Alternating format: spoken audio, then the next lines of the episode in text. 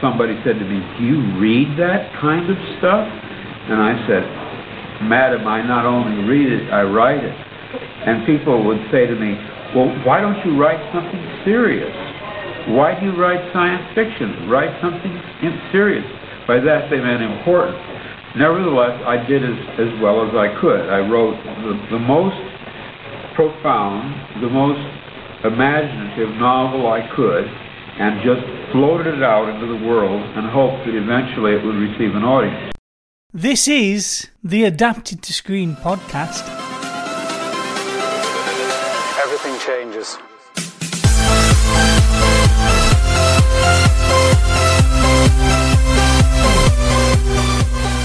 Hello and welcome to the first episode in hopefully a whole host of episodes of the Adapted to Screen podcast. This is a podcast where myself, Ritchie, and uh, my fellow co presenters, co pals, co people, we go away, we read a book, and we watch its um, its brother, its its cinematic brother, and we, we compare the two. Basically, it's just an excuse to sit down and watch a film and uh, read a book, and then talk about it that, that, that that's what this is. With, with me, Phil, Phil, Phil McCulloch. Hello. How are you? I'm very well, thank you. How are you, Ritchie? I'm so excited. I can't even begin to tell you. I'm looking forward to it as well. And Wayne, Wayne, Wayne is with me. Uh, those who know me and know Wayne will know us from our other podcast. You haven't heard this music podcast, or you probably haven't heard of that podcast either, and you, you've just come across this on a whim and uh, and they've already probably turned off. Hi, Wayne. Hello, everybody. Sell it to him, Rich. Sell it to him. Go on, do it, son. So yes, the so we're gonna we're gonna we're gonna kick this whole thing off with Blade Runner. Uh, you probably already know this because it'll be on the title. So, Blade Runner and its book. Do Androids Dream of Electric Sheep is the book. Blade Runner is the film. Yes, I didn't enjoy this one. This was not a good start for me. But uh, I'm going to hand it straight over to Phil to hopefully give us a bit of background on it all. Okay, so um, the uh, the author of the book, Philip K. Dick. He, I'll give you a little bit of a blurb. Uh, born in 1928 and died in 1982. Was born a twin. His sister died in infancy. Uh, he lived most of his life in California and wrote more than 50 books in his career. Some of them which have been adapted to screen include uh, Next with Nicolas Cage, Minority Report, and Total Recall, among others, like Screamers. That uh, Next is that the same kind of vein, like a futuristic type film? Uh, no, um, from from what I remember, Nicolas Cage can see 15 seconds into the future. Oh, I remember that one. Yeah. That was awful. Well, no, uh, you know what? I actually enjoyed it. I thought it was it was a good bit of fun. You know what I mean? The, I think I spent most of the f- watching the film thinking how can how can 15 seconds benefit anyone? But you know, it was a bit of fun watching it. And Nicolas Cage is always fun, whether he's mad or good. A lot of people would disagree with you on that one. There's a, Nicolas Cage seems to get a lot of hate. He's like the Nickelback of the movie industry. Do you have anything, Wayne? Yeah, Philip K. Dick is in very much in the same vein as Hunter S. Thompson, and he was tripping balls a lot when he wrote. So that's where a lot of his ideas come from. He also was inspired by a sci-fi writer, a prodigious sci-fi writer and founder of Scientology, L. Ron Hubbard. That's where a lot of his influence come from as well. So this is this is going to be the uh, this is going to be the vein of the show. I'm going to be sat here listening to you spout names between the two of you because you know lots of names within mo- the movie industries and books and whatever, and I know nothing. And a lot of it's going to be me sitting here listening to you name drop and going, hmm, yeah, yeah, hmm, yeah, yeah. Well, this was your idea. it was my idea to do a podcast about something I don't particularly know a lot about, but I know how to read a book and watch a film. So I feel like I'm, jo- I'm I feel like I'm joining in on, on my own podcast. I'm just throwing my own two pence in on my own podcast.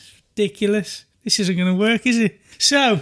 As a, as a, as a brief ov- overview of the, the film and the book, I would say it's what what the film seemed to miss out. Well, and be, the reason it missed it was because readers and uh, the screenwriter didn't w- read the book, and the book was was it was like a, a, philosophical masterpiece.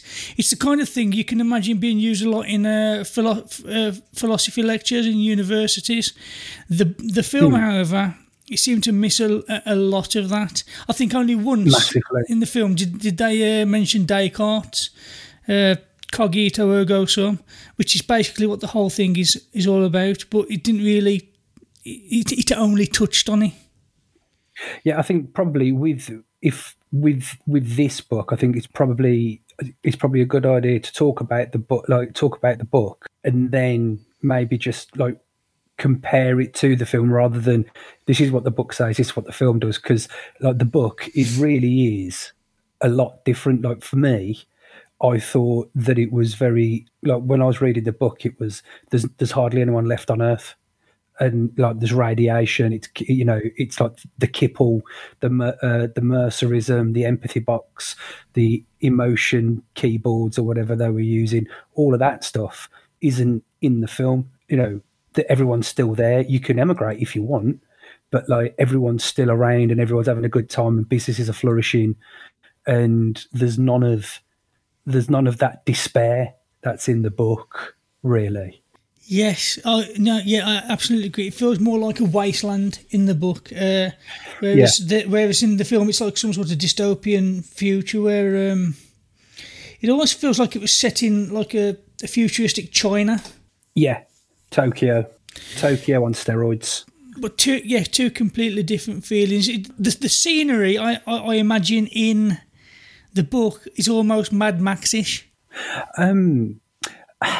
I don't know. I, I, I, I just imagined it like, for instance, if you walk through Birmingham city centre at the moment, you know, with the coronavirus lockdown, no shops open, no one really around, and you're in a big area with no one except for a few people. Okay. And a few things. Yeah, I, I, I had wastelands. I had like the, so at some point there's been a, a nuclear nuclear disaster, and it's all wastelands. World War Three. Yeah, and they've tried to make the best of it some parts were wastelands, especially at the end of the book. They they pointed on that. Was it Oregon? Was it like that was the wasteland? You can't yeah. go there because it's full of radiation. You hit on it, Ritchie. I really struggled. The first forty pages done my fucking head in, but after that, I like I just read it all not all the way through. Like a couple of days, I was finished. No, absolutely agree. I I hated the book when I first started reading the book, I thought I am not going to be able to get into this. But then after a while, it, it all seemed to click into place, and I did enjoy it. The film, which should have been easier to understand, I had to find a special version of it where he he narrates his part. Deckard is it Deckard? Why did you watch that version? Why did you watch that version? For God's because sake! Because after because after watching that version, I understood the film better. It's the different. It's a different film. It's a different film completely with, with the narration. Uh, so I'll watch the director's cut. Uh, actually, quite funny though. You say that, Wayne. I thought that the film needed that narration, especially if you haven't seen the book. Because I watched this about maybe about ten years ago. Because I was like, you know, people always say Blade Runner is so good. It's a brilliant film, and I watched it, and I was just like, what, what, what was that? I didn't under, I didn't get it. I didn't understand it, and I was just like, I can't see what the fuss is about but then I've, I've read the book and then I'm watching the film to kind of see the book come alive, if you know what I mean. So at least I knew what, even though there was a lot of changes, I still knew what was going on. But even when he goes to the police station, I'm like, there needs some kind of narration in this to be able to follow it. Yeah. So I, I agree with Ritchie. That's a good way of doing it. But I all agree with you there, Wayne, about not having the narration because but you you you would have had to have read the book first. You need some kind of narration. Mm. My my biggest takeaway from it was the whole philosophy side of the whole thing. It was it the, the book is touching on racism, and the the guy was well ahead of his time if he was writing this stuff uh, when you say he was. But it's t- it's touching on racism, it's touching on ethic. It's like like the the uh, the androids they're called Andys in the um, in the book. They're called replicants in the film. To to get a proper understanding. Uh, and knowledge if they they are Andys or not, an, androids or not. They have to do bone marrow on them. So these things have got organs. They've got brains like us. You can't tell from their from their I- internal workings. They have to do a bone marrow test. So for all intents and purposes, they are human, but they've been No. they're like no. Well, no. Because, well, I think maybe because of the year that it was writ or written, whichever the correct word is. Um, because Wrote. all I was thinking, wrote, wrote and m- murder she writ. Um, all I was, all I was thinking was like an android is something that's been made. Okay, and whether it's got skin and blood and all that, there's still got to be some kind of circuitry involved in in that being. So either X-ray or like metal detector. There you go. E- they- e- Yeah. Easily found. And in But the you could book, they could check organs and stuff, couldn't they? They could cut it open, say, uh, "Oh, it hasn't got a kidney; it's a fucking robot." But it, it's not like that. They're, they're so identical to us. But I think that's just like I was saying, it might have been about that when he's writing that, X rays and metal detectors might not have been a thing. So, you know what I mean? And that's all I was thinking was easily solved X ray, metal detector. You're going to find Possibly, some form of. Both of those things existed when this book was written. This book was written and released in 1968, so both of those things existed. Okay, cool. well, well, that's fair enough then. Um, but that that was all I thought. I thought, well, if you in, and I'm talking exclusively about the book here because there's so little people left around. It would be very easy just to have like metal detectors stationed everywhere, and as soon as it pings, you're arrested and you're Oh, but you're, miss, you're missing something if- now. You're missing a big plot point here, fellas. There's no Talk need for those things. There's no need for any of those things on Earth because androids are not permitted on Earth. That's why Blade Runners exist.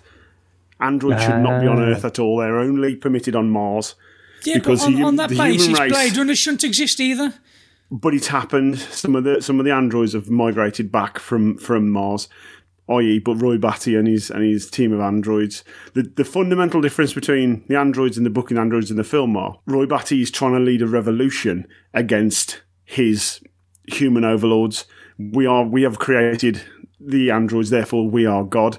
In the film, Roy Batty and his small band, they're trying to find their place in the world in their small four years. That's one of the massive themes in both of No, the books. that's the other way around. In the book, they're just trying to live a normal life. They just they, they just want to get by. They've got normal jobs. Just like the Russian, the, he was a policeman, and everybody, you know, you got an opera singer in in the film. That he, he, he finds his master, his creator, so uh, so as he can extend his four years. His objective in the film is to extend his life. And, uh, and God forbid anybody should get in his way. In in the book, they just want to live a normal life and everybody to leave them alone. That's why they've come to Earth in the first place to get away from the shit that they've come from. they were on the run in the book, weren't they? They were on the run and trying to blend in and get away rather than do whatever. But then again, I didn't I didn't feel that he posed any threat. I don't think any of them posed an actual threat in the film, if you know what I mean. Like if, Yeah, they're if- if they sinister weren't as fuck. In the book, they're they're nothing. It's like they can be extinguished like that. But in the film, Yeah. they are they are a force to be reckoned with. You know, when the first Yeah. Voigt-Kampff test happens, you know, it, it's Mm. this chap sits down with him, and he, you know, this android knows he's going to kill him straight away. They are a force to be reckoned with. They are a revolution, as it were. That they've decided to rise up. In in the book, they seem like just damp squibs. You know, we've come back to Earth to try and, well, like you say, he did he did kill them very quickly in the book. The final fight, you know, Roy Batty versus Rick Deckard in in the book, it was over in a second, and you were like, Yeah. oh. was that it? Yeah, there's importance placed on things in the book that's overlooked in the film. It's like animals.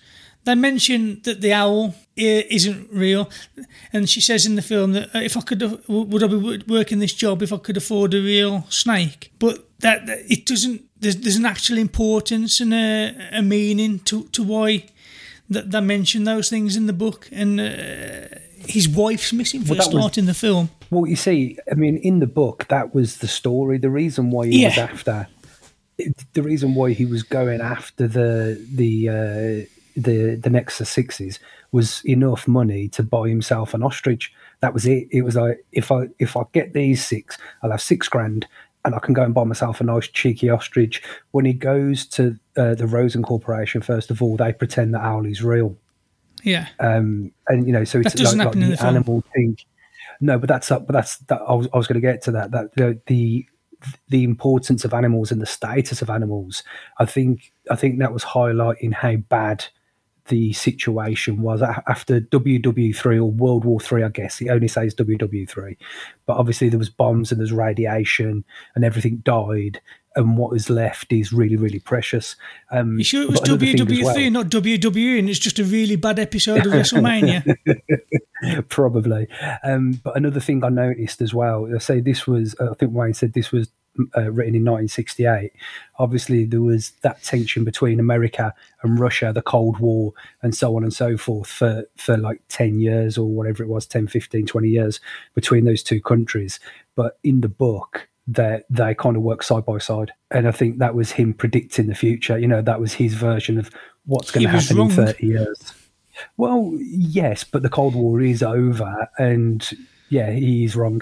Um, but like, like I picked up on those bits where obviously those were the issues of the day. You know, the you know the nuclear testing, conflict with another country, and you kind of put in what happens if and what happens if. But uh, just like you said in the film, well, you know, the, the, to be honest, the film was completely different. It didn't, like you said about his wife going missing.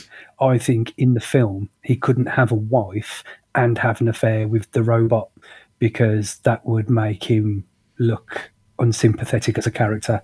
So for that relationship to happen with Rachel Rosen, if that was a name in the film, I'm not sure. But for him to have that relationship with the android, he can't have a wife.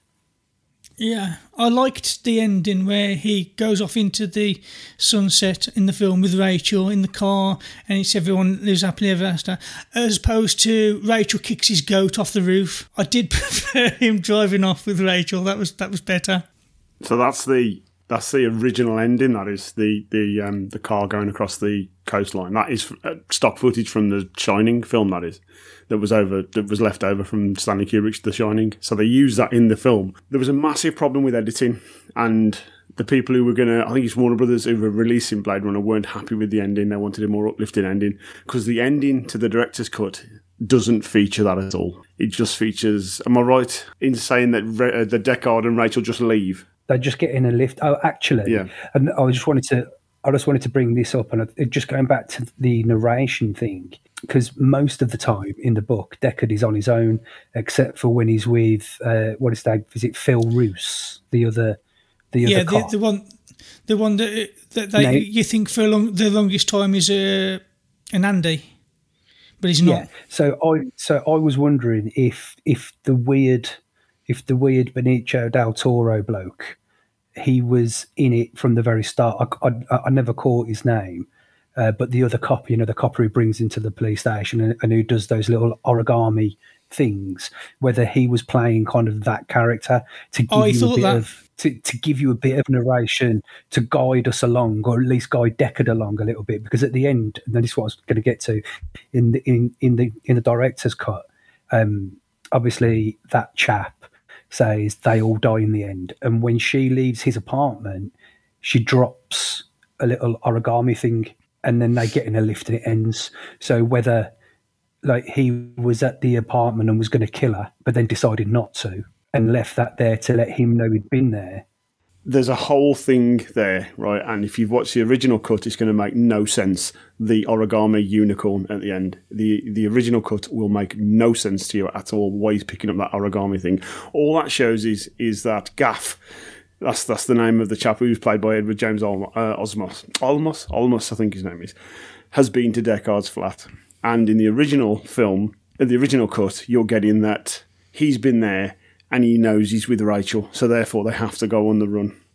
In the director's cut, there is a scene with the unicorn, which is a dream, yeah, and this feeds back into the whole, um, you know, side of the internet that still argues to this day whether Deckard is a replicant or not, right? So the scene that's cut from the original cut, but is in the director's cut, is Deckard dreams of a unicorn running through a forest And at the end, he finds a origami unicorn, which suggests that Gaff knows his dreams. And how do you know somebody's dreams unless you already know they're implanted in somebody? Therefore, Deckard is a replicant.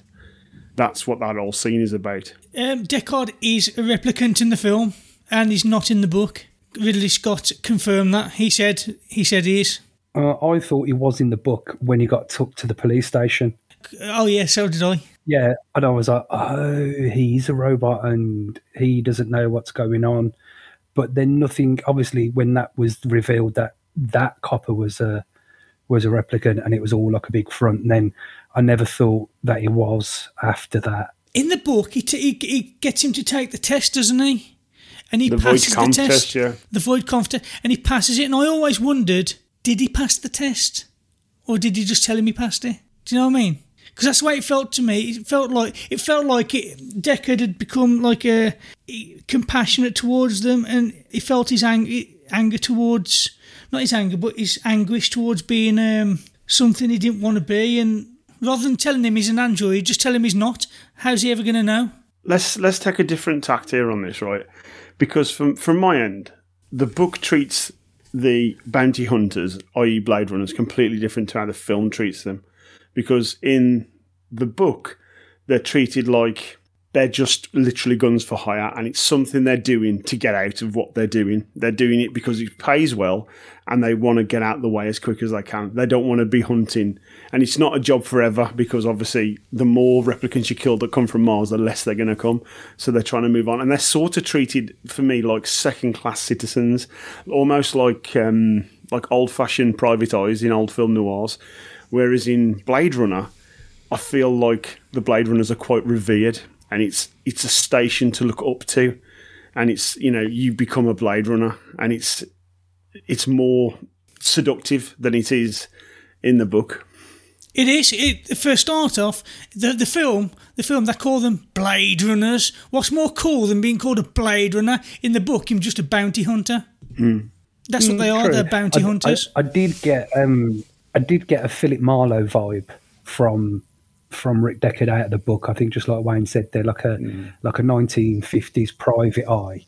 Um, the one thing that I, that I couldn't that that I didn't understand in the beginning of the film, where um, what did you say the other character's name was? The other copper who pops up every now and again. In the film, his name's Gaff. Gaff. So when Gaff, Gaff, yeah. comes, he goes, "Oh, you're under arrest." Yeah, uh, when he goes, "You're under arrest," and they take him to the police station. It had a very much of a, a Die Hard Three John McClane vibe, you know. And you know, you just see him, and he's just like, a, just like, "I'm out, I'm done, I'm finished. What do you want?" kind of thing. He wasn't really bothered, but then obviously there was no motivation for him. You know, didn't have a wife. He, he wasn't bothered about animals. I was just like, you know, they didn't talk about money either. There was no kind of like, you know, well, it's worth two thousand credits for you for every one. Yeah, and you've got the book as well that he keeps he keeps popping out a book. They're, they're like a, a catalogue of animals and the prices Hmm. in in the in the uh, in the book, and it's, it's that, that that's basically what the the, the the the book is. It's him wanting to buy a real animal because he's got this shitty electric sheep, and he wants to get rid of it because even though it looks real. He knows it's not real, and he wants something for his wife to keep her company because she knows she's sad. And they've got the, the you know, they've got they've got this mood thing where she, she'll be she'll be feeling down and say, "I'll just go over to the moon computer mood computer thing and just type in feeling great or, or whatever." Completely not in the film at all. However, had they put in that that in the film, it could could have come across quite weird. Well, what what I didn't get uh, about that is like I think like like you type numbers in, but like I thought, don't you have to be plugged into it to, for that to work? Like an Android? just play? Yeah, that's that was my first thought. My first thought was if you're going to press like sixteen on the keyboard to make you to make yourself feel better, then what is it a sound that goes like um, and then all of a sudden you're instantaneously better?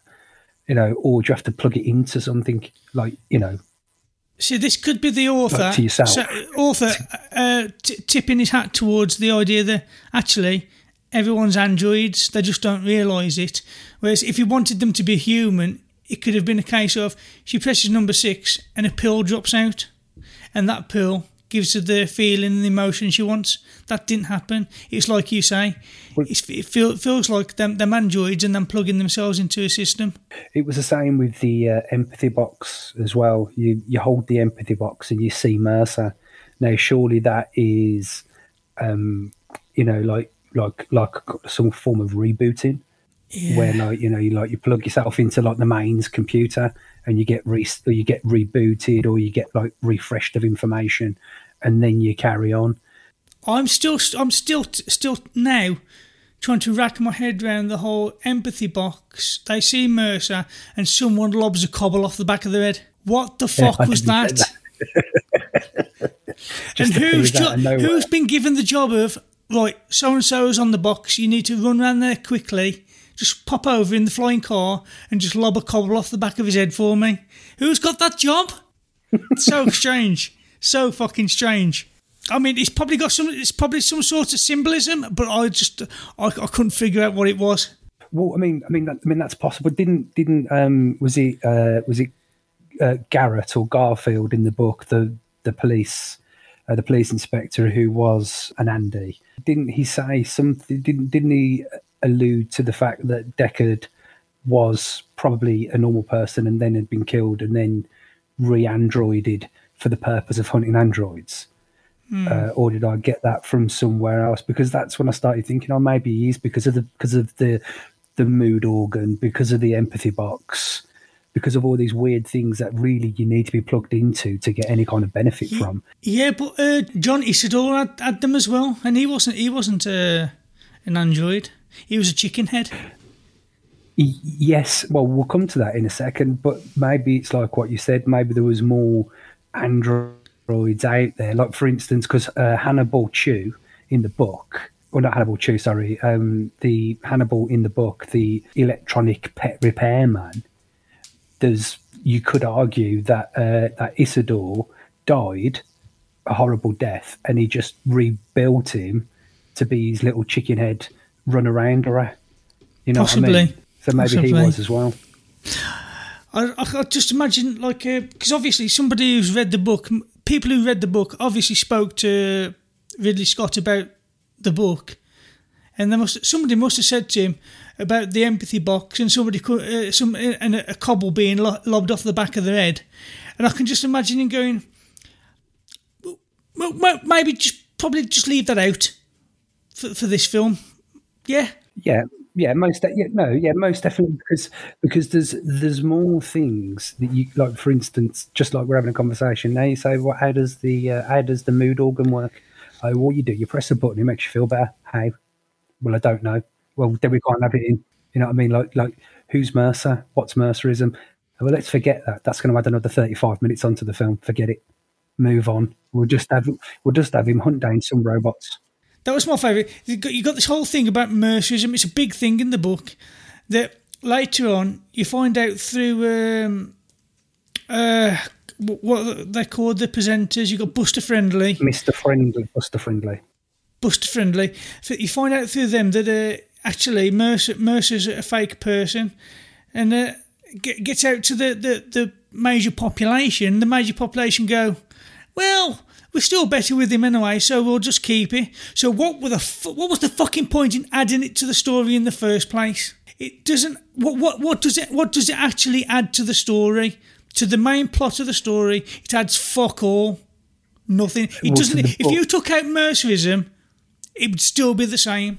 Yes, but if you took out all of relevant all relevance to Mercerism out of the book, you'd probably have about an, sixty pages less. Yeah, that'd probably be better. it, it it didn't need to be there. It just added so much confusion. I can't get my head off the cobble off the back of the head. No, that was very strange. That was a very strange. Uh, it's literally, I think that the the Mercerism bit and like having a rock thrown at you is my bit in the Matrix when Neo unplugs himself when he's reborn, and he unplugs himself out of that thing. I'm like, well, how did he get there in the first place? And does that mean that he's also a robot? Because like, Yeah. if you were if you were grown as a baby, there's no way you're having that kind of like you know that kind of surgery and still being alive absolutely Yeah. not And so, yeah, that was that was my Mercerism moment in the Matrix, or vice versa. What's your take on the old Mercerism thing, Wayne? I don't remember it. Did you read the book? About two years ago, four years oh, ago. Oh, so you didn't, like you, did, you, did, you didn't revisit it for the You- podcast then? No, You, you big, you big knacker.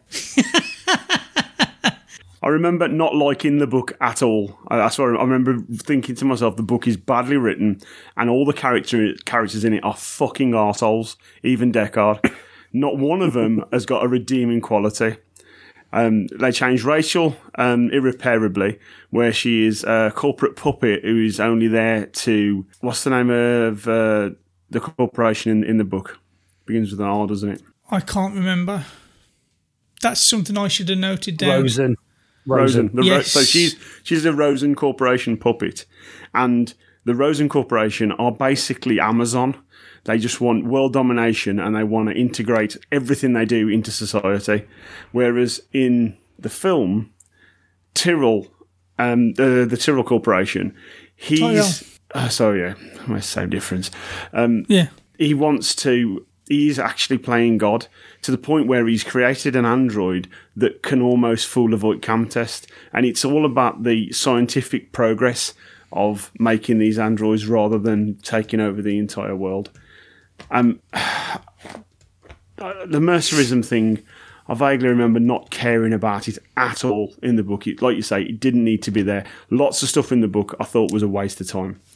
You know, Yeah. Iran for a start, his wife. No, what's the point of Iran? She's just there to piss him off.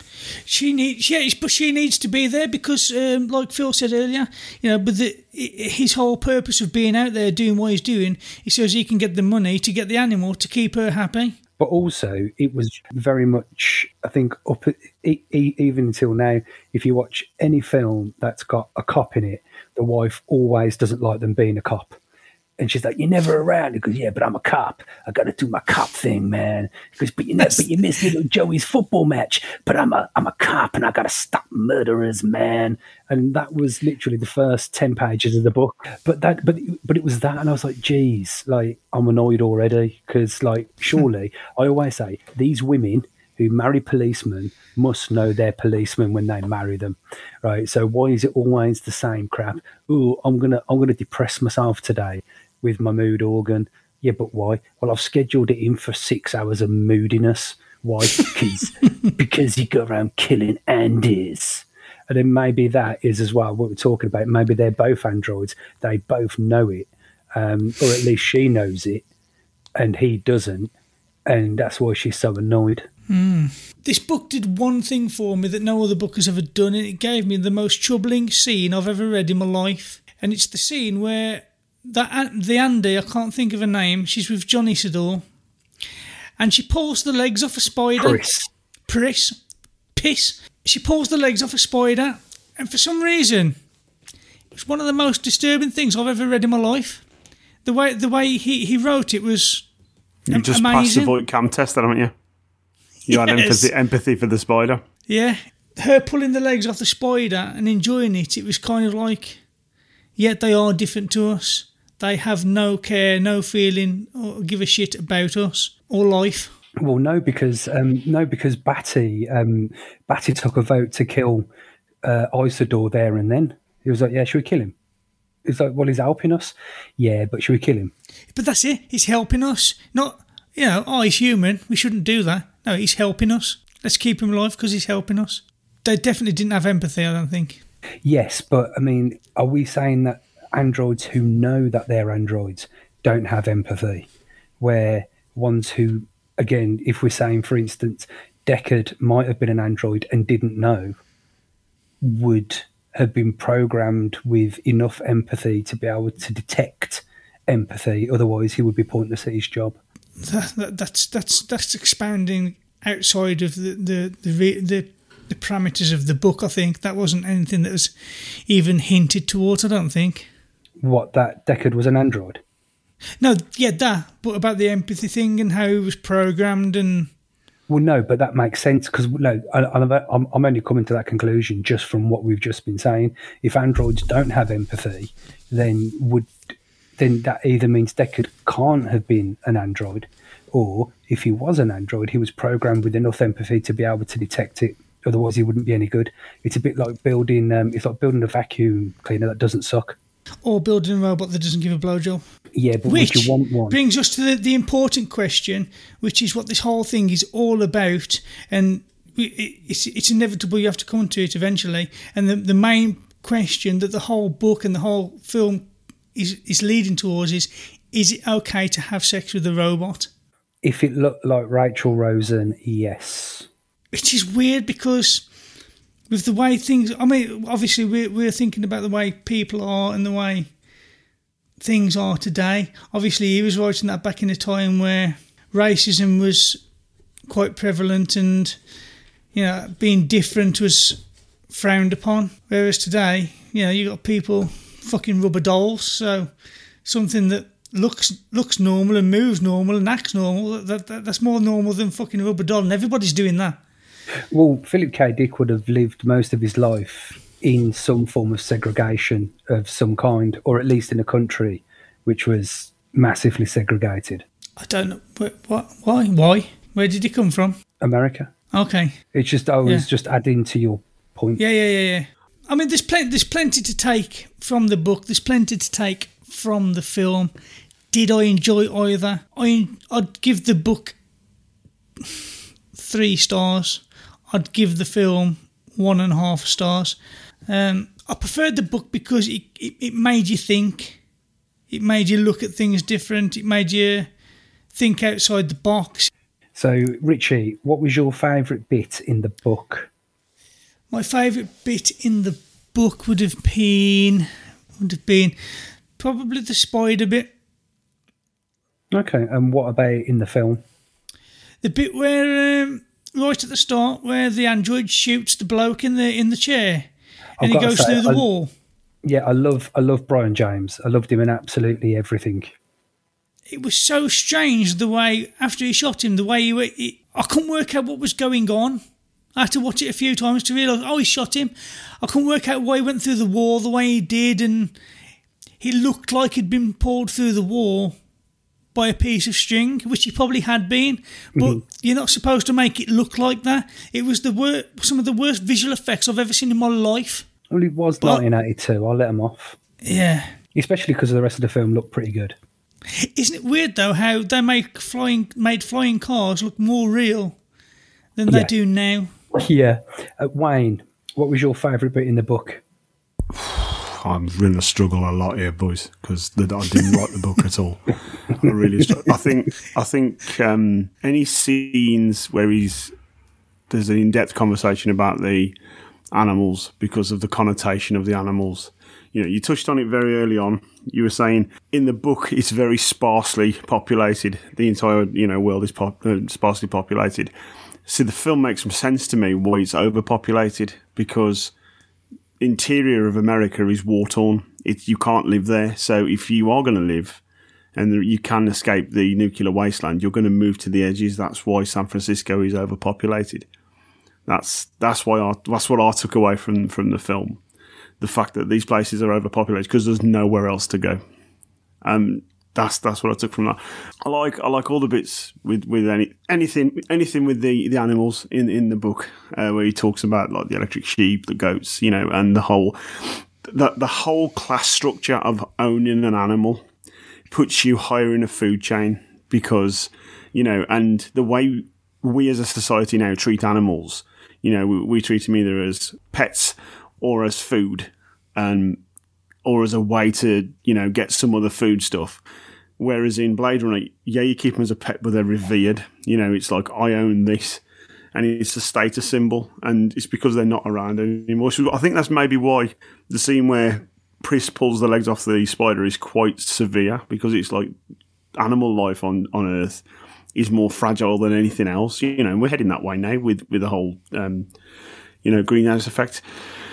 Uh, in the film, there's only one scene, and if you don't like that scene, then you don't like the film. And I have no idea why we're doing that podcast. And it's the Tears in Rain scene with Uruk-Gawa because that tells you everything you need to know about his character and the journey his character's been on. that was um, that was improvised. The whole thing, Yep. which is quite amazing to think when you think about it. It was it was written the night before. It wasn't like on the spot. Yeah, it's it's incredible because it's the arc of his journey. He starts as this revolutionary, he's coming back to Earth to find his God, and wants an extended life. When he when he doesn't get the extended life, he kills his God. Therefore, he is now God. And when he gets to the end of the you know um, the end of the film where he's actually dying, where his body is shutting down systematically, and he's raging against the dying of the light. You know, very Dylan Thomas. You know, everything he's doing, he's trying to kill the man who's trying to kill him. And in the last moment, he finds more humanity than than human. Hence the whole uh, Tyrell um, storyline of more human than human. He saves Yeah. Deckard when he could just let him fall. That scene is one of the best scenes in cinema history. Such an amazing scene. I can almost imagine after he, he said his monologue, I can almost imagine Harrison Ford lying there, turning around, looking at the camera bloke, and going, "You did catch that, didn't you?" Well, this is this is why I was talking to you about the stupid narration. The narration in, in the original cut cheapens that scene so much that it's throwaway.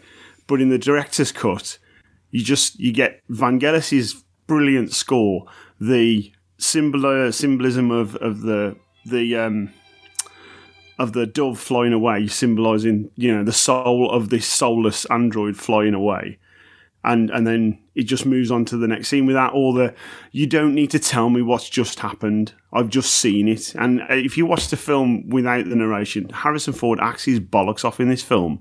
And the narr- you can tell why the narration is and boring because harrison ford's going i don't know why i'm doing this you know every scene that he does where there's a stupid narration it's all over his face he's, he's acting his tits off that's what annoys me about the film But I didn't um, get that though. That's why I needed. See, I watched it the wrong way round. To be honest, I should have watched the one with the narration first, and then the the final cut. But I didn't. I watched it the other way around.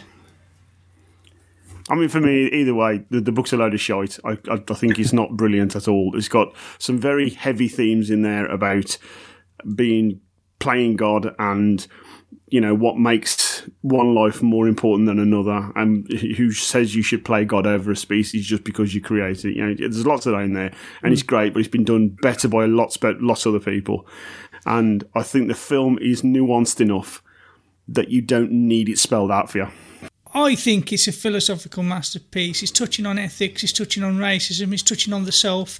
It's it's touching on so many different subjects that get you thinking.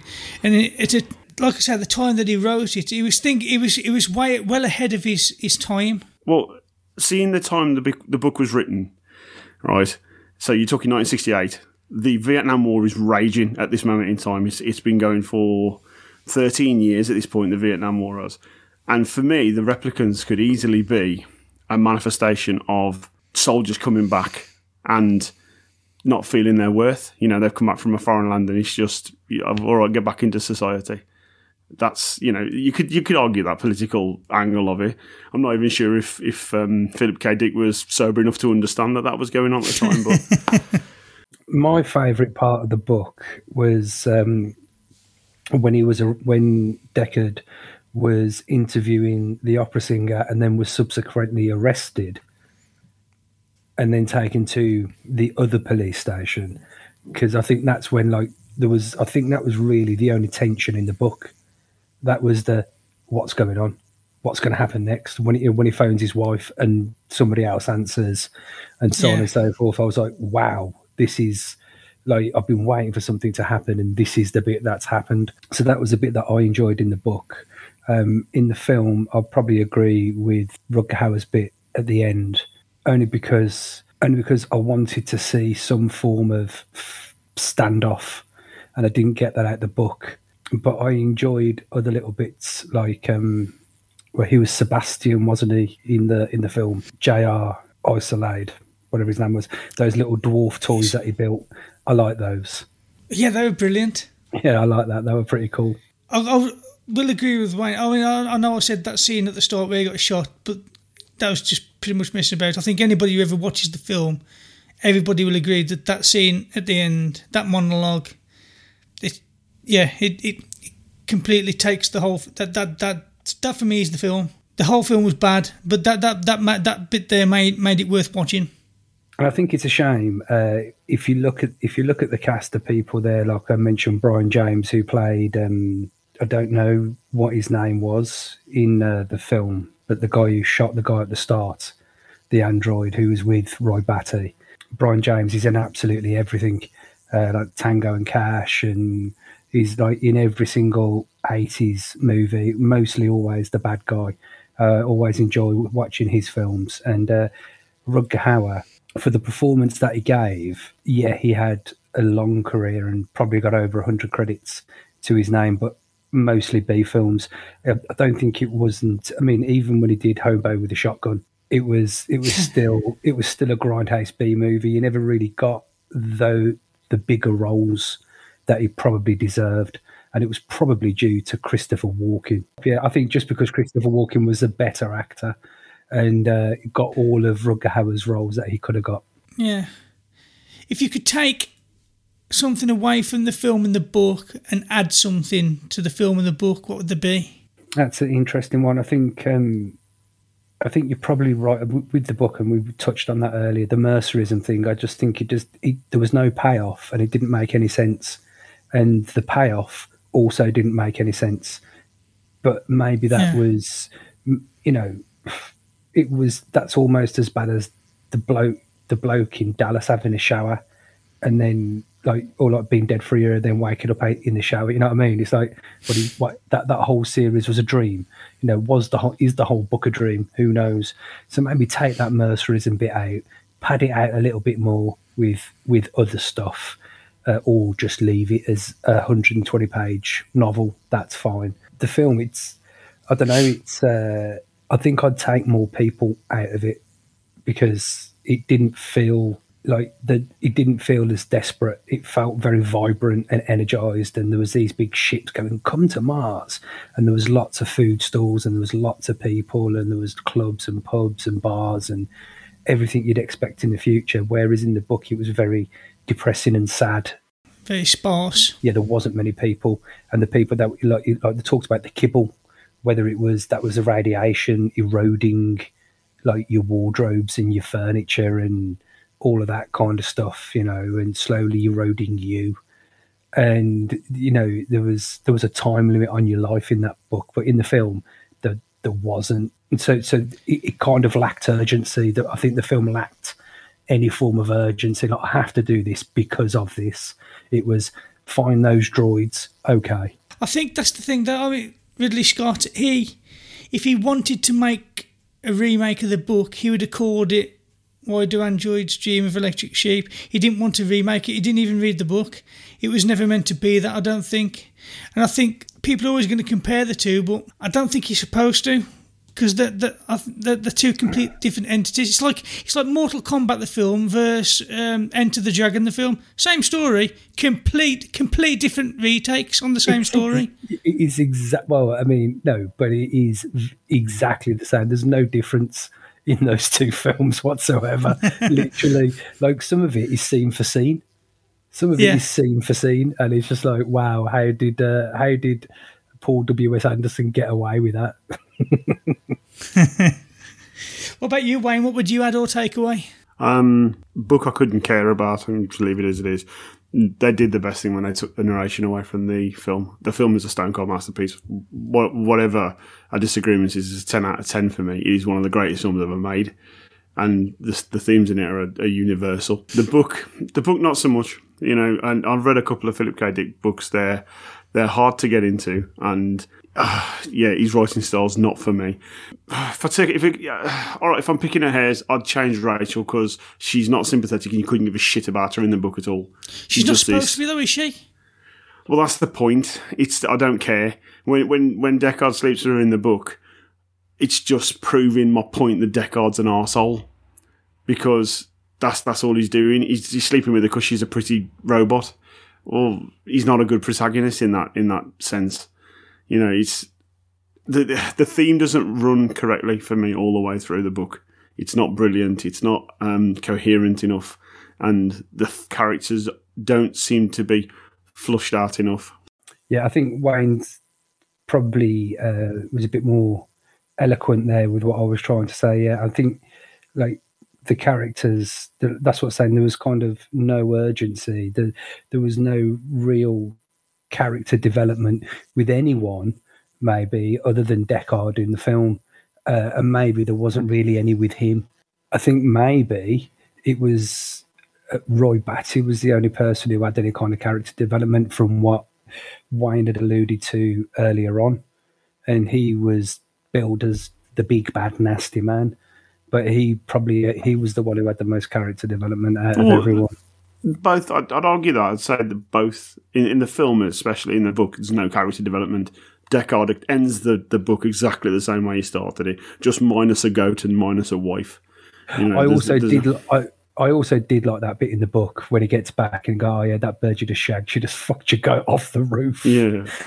Um, the my my argument for the character development is they both go they both go the same way but in opposite directions. So at the start of the book, Deckard is a full-on Blade Runner who falls in love with an android and sees them as an actual defined species with a limited lifespan. And De- and Batty goes the other way and sees us as a species who can live longer than us, and we're wasting it.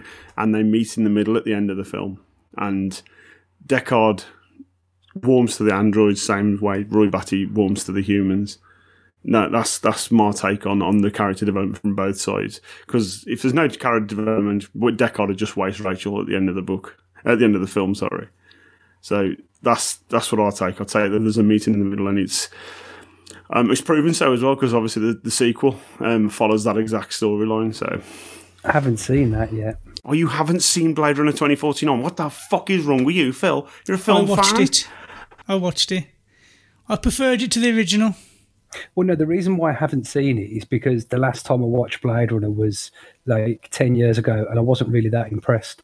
And so now that I've read the book and I've watched the film in the last like couple of weeks, I'll give it a watch now and then decide if any of it's any good.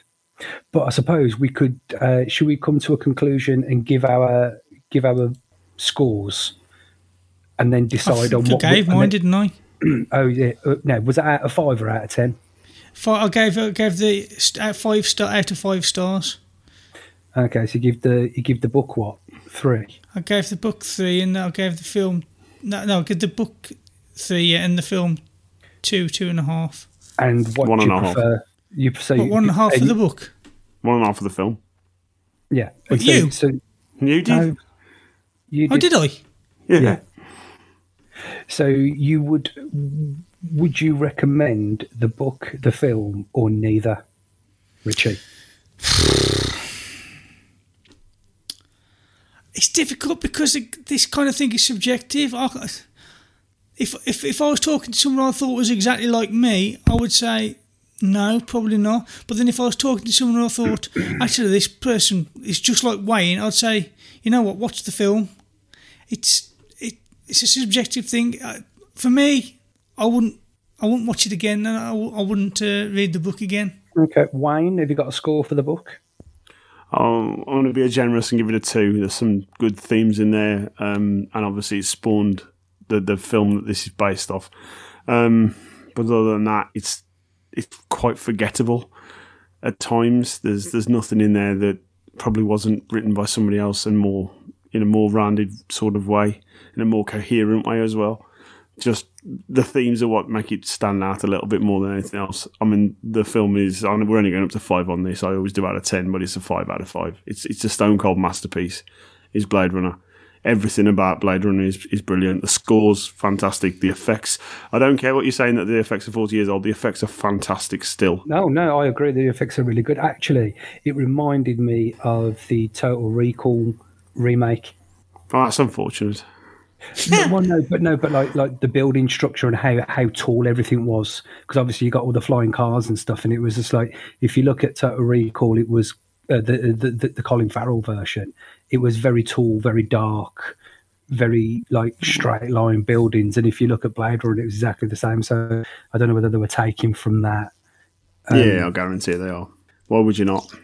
Yeah, indeed, I would give I would give the book. Yeah, I, I if it's five, see, I struggle with five because We can work from ten. I'll give the I'll, g- I'll give the book a five out of ten, and I'll give the film A three. three.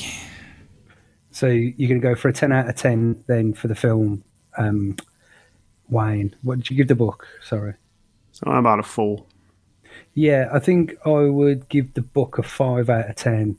Um, I would be interested to read other Philip K. Dick books to see if he was as miserable in all of the others. Uh, the film I'd give probably give well, I think I gave a seven on IMDb, so I'd, I'd give it a seven. And I think this is, this might be one of the rare versions where I would recommend the film over the book. Just about. Oh, see, I wouldn't. Well, no, the reason why, because I've thought about this, and the reason why I would recommend the film is because I don't think you're missing anything in the book, particularly. I think you are. I no, think no, you're missing no. the whole. f- The the, the, the, the book is is like I say, it's a philosophical masterpiece. It's all about the philosophy. No, don't get me wrong. When it comes down to it, it's a film about a bloke tracking down some robots. So if if so, like watch that, watch him track down the robots, and don't worry about the sheep. You know what I That's mean? like saying that's like sa- saying uh, what uh, read, read the book Animal Farm. Don't worry about the old Russian thing behind it and the whole Cold War and everything. Just it's just a nice story about animals in a farm. You, can't, you, can't you, you, can't ignore the, the, the, the you know the the whole meaning behind it. No, but no, but the thing is, though, Ritchie, I don't think I could recommend that book to anyone. Fair enough. That's the reason why I say watch the film. If someone said, "Have you seen Blade Runner?" Yeah. Have you read the book? Well, no. Well, don't bother. no, because Unless you like philosophy.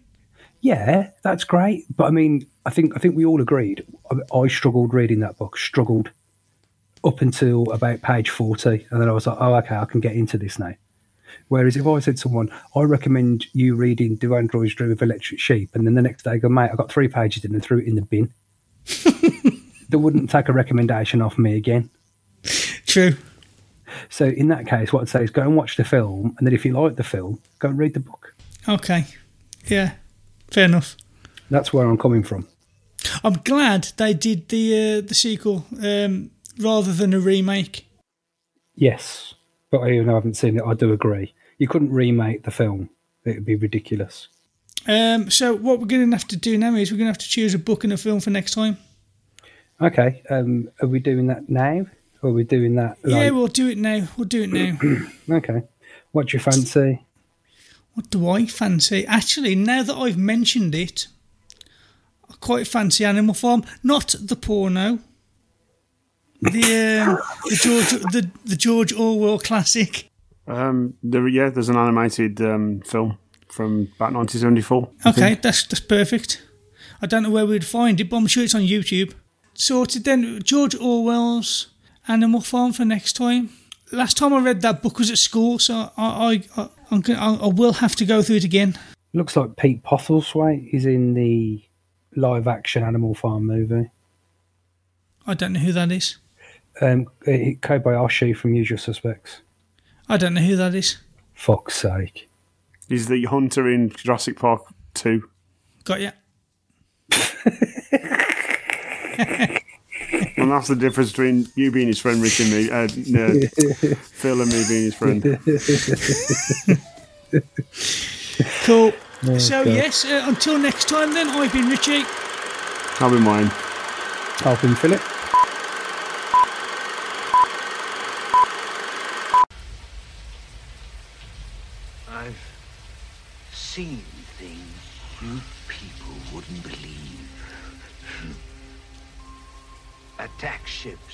Fire off the shoulder of Orion. I watched C-beams glitter in the dark near the Ten Hauser Gate.